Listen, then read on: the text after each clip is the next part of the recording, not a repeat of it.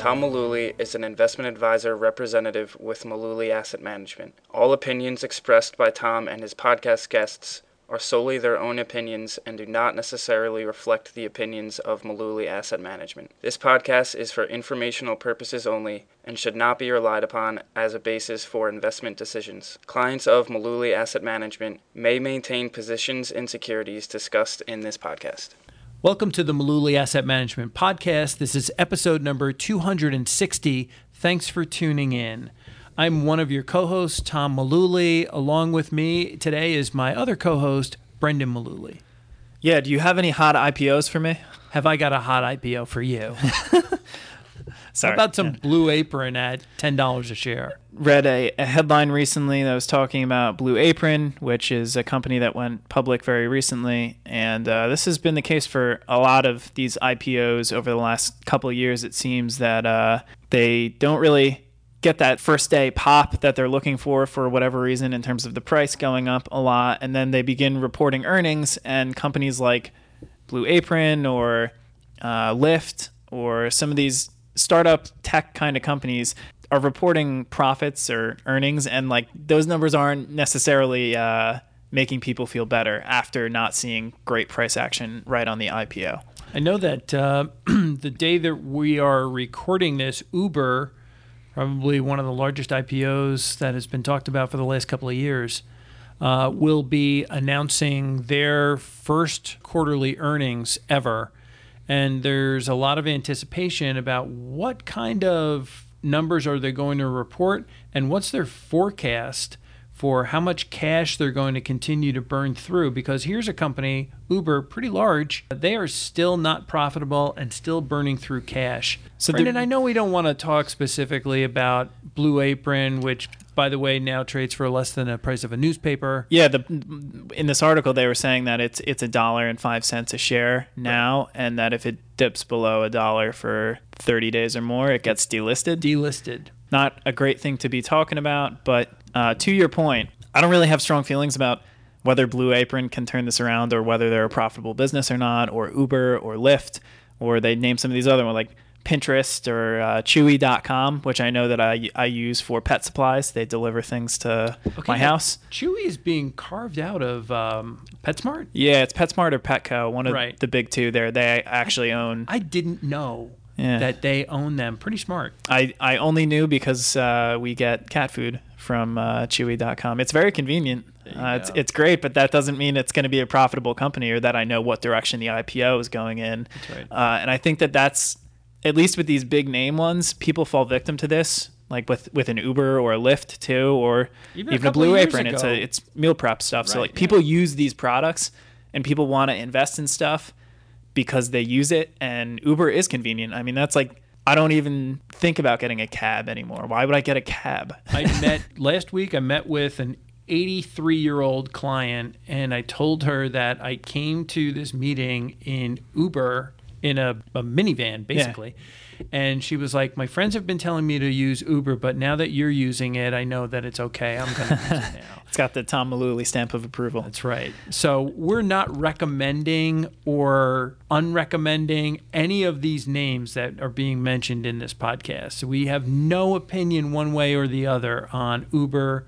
Blue Apron, Lyft, or any other company that we're talking about. What we want to talk about is a lot of companies today are going public and they don't have earnings. Even if they did, we don't know necessarily what they've been because they've been a private company and they can tell you whatever they want when they're a private company for, for the most part.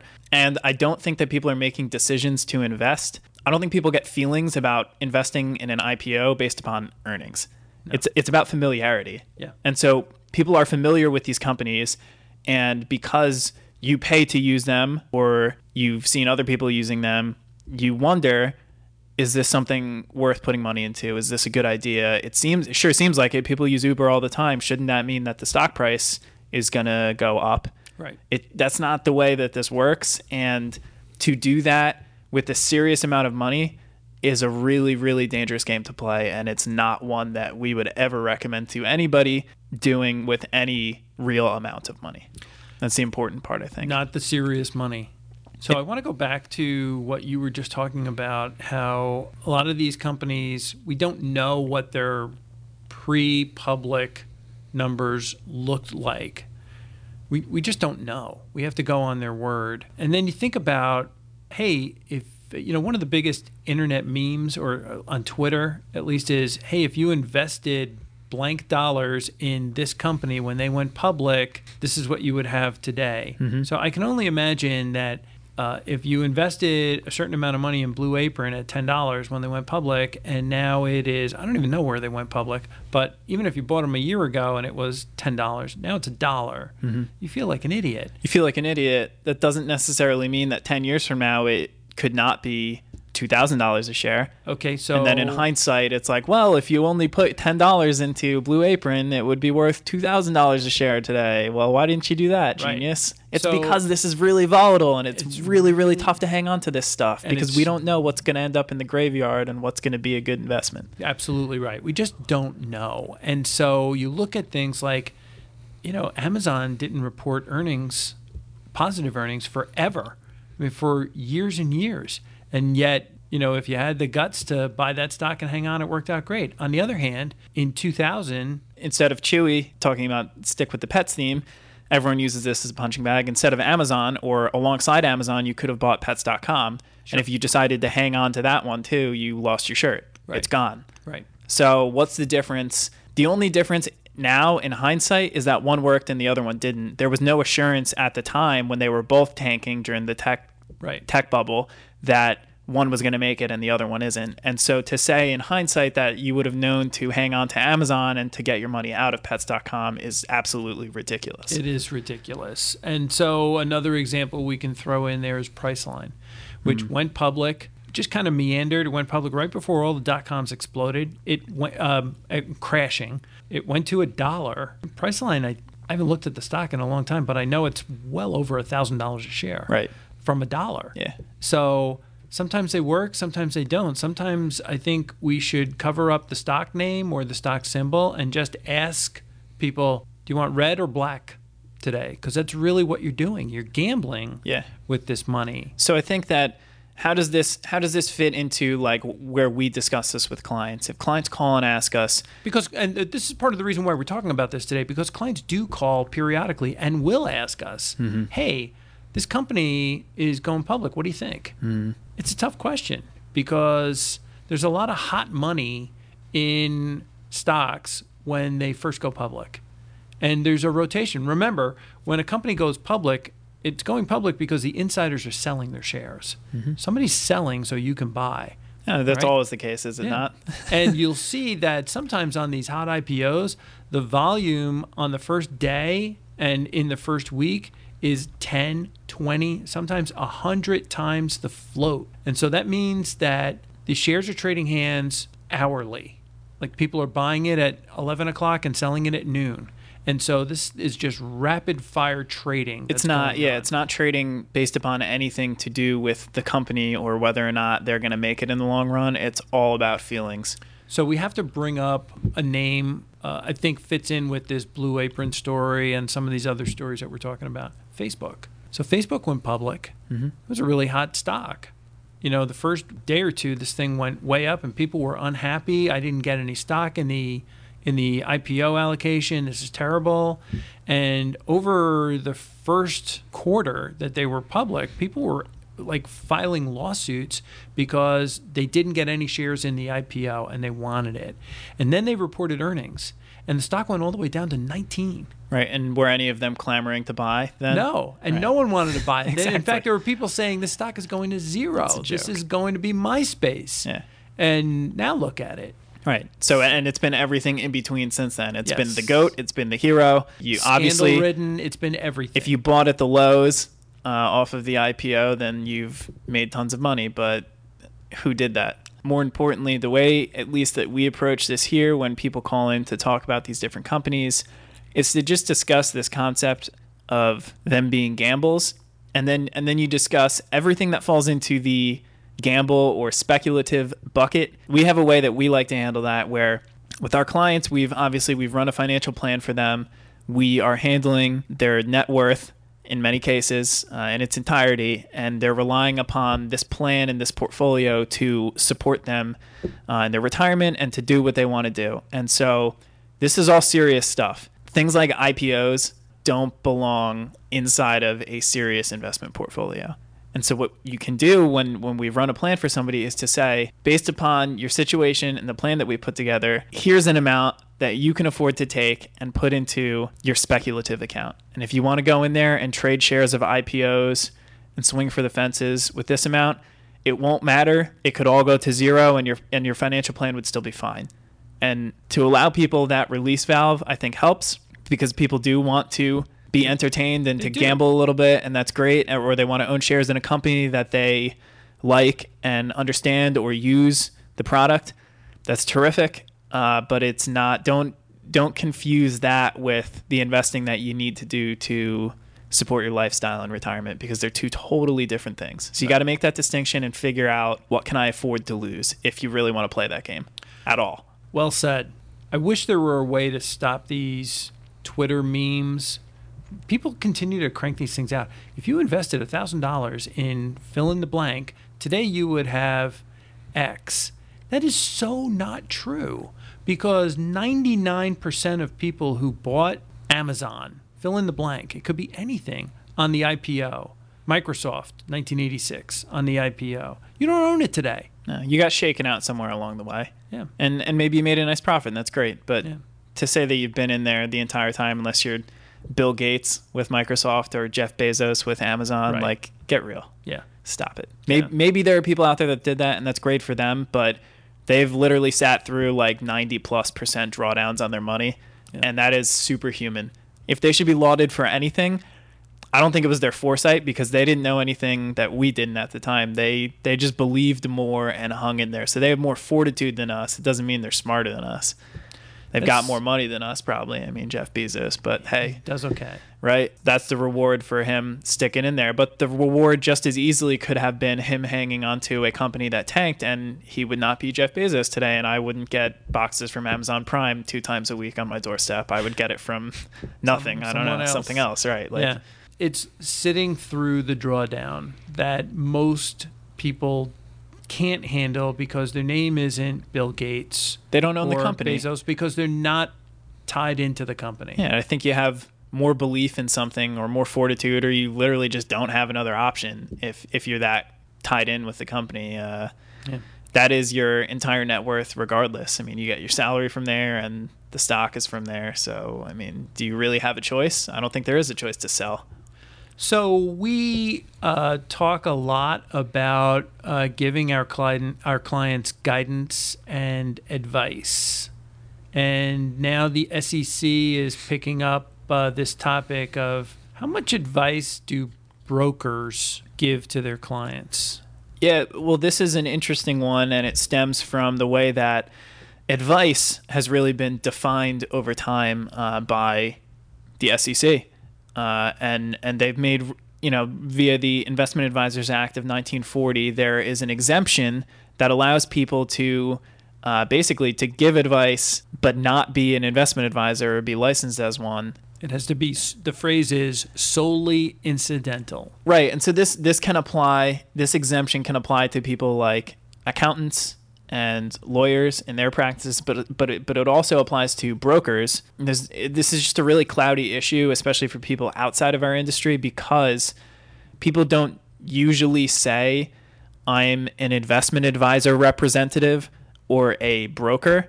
But that is what everybody is, and sometimes people wear both of those hats That's even scarier. right? But everybody under that umbrella largely refers to themselves as advisors in some capacity, whether it's a wealth advisor, financial advisor, investment advisor, financial planner, wealth manager, investment manager, all of these things.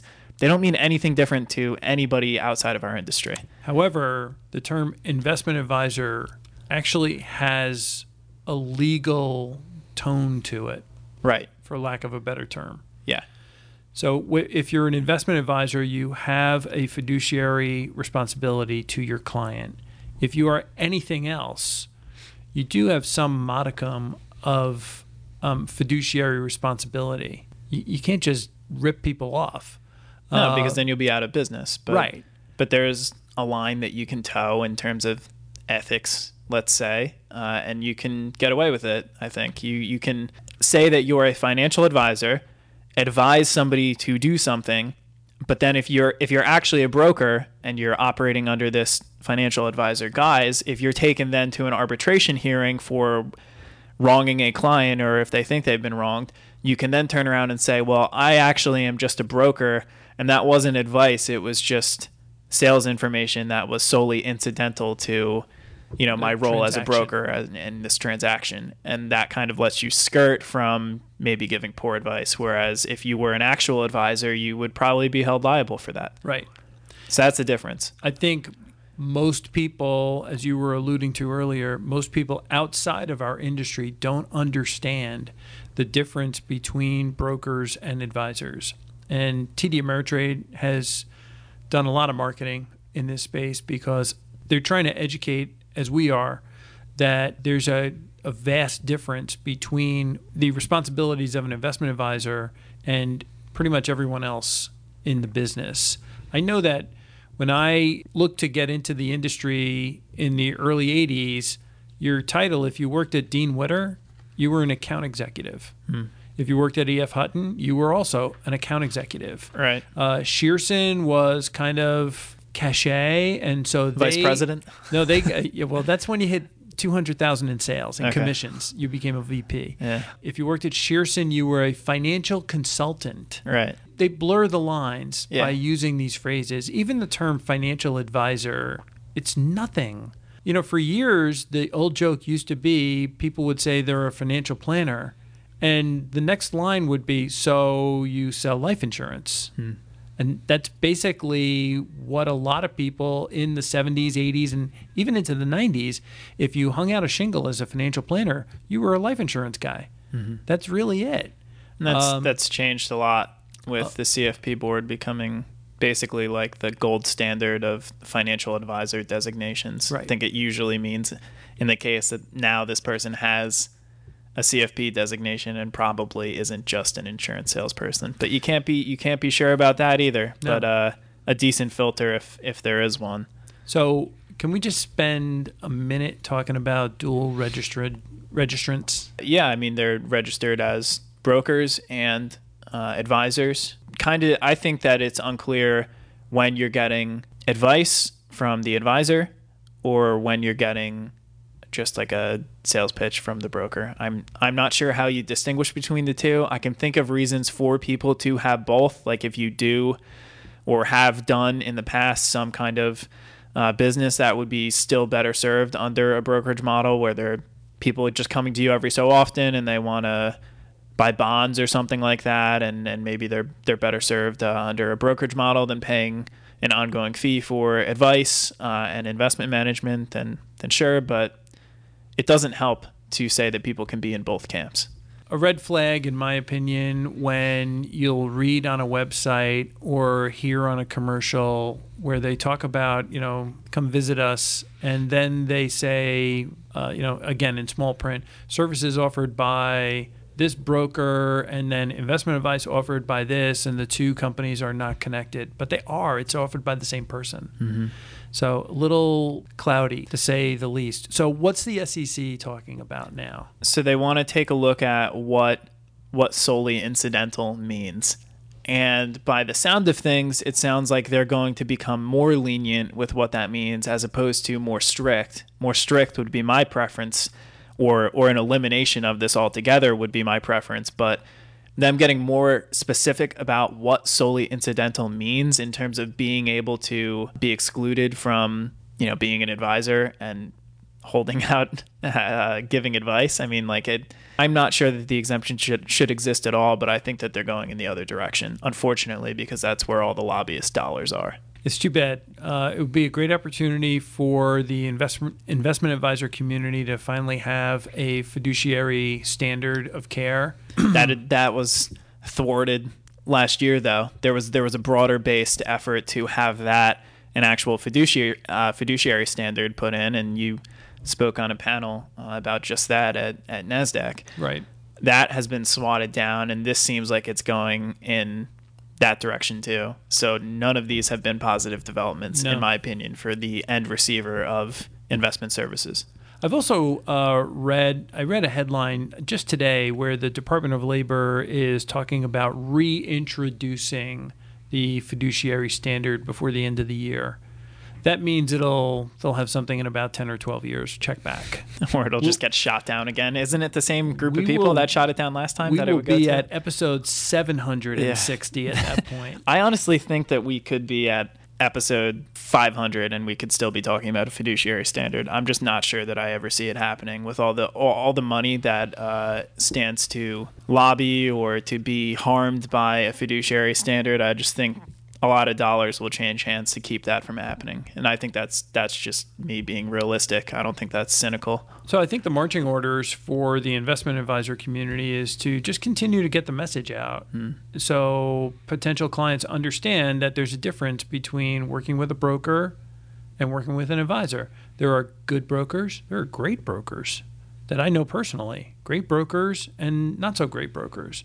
There are great advisors and not so great advisors. You're going to get some in every bunch. Mm-hmm. That's just the way it is. It's tough because I agree with you.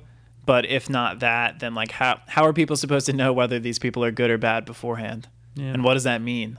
Hard to Good or bad? I don't know. Yeah. It's really tough. So I'm just thinking of a simplistic from a simplistic standpoint of like what should people be looking for? I don't I don't really know. Well, thanks for uh, listening to episode 260. We appreciate you tuning in, and we will catch you on the next episode.